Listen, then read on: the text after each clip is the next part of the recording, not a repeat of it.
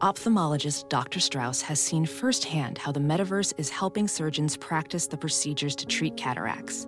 Cataracts are the primary cause of avoidable blindness. He works with a virtual reality training platform developed by Fundamental VR and Orbis International to help surgeons develop the muscle memory they need.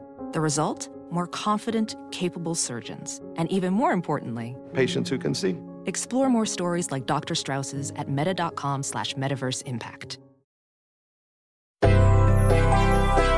Hi, I'm Charlie Bardet, And I'm Natalie Rotter Lateman. and we host the podcast Exploration Live coming to HeadGum on Wednesday, March 8th. On our show, Charlie and I each bring in our best ideas of the week and hash them out. Ideas like 17 random.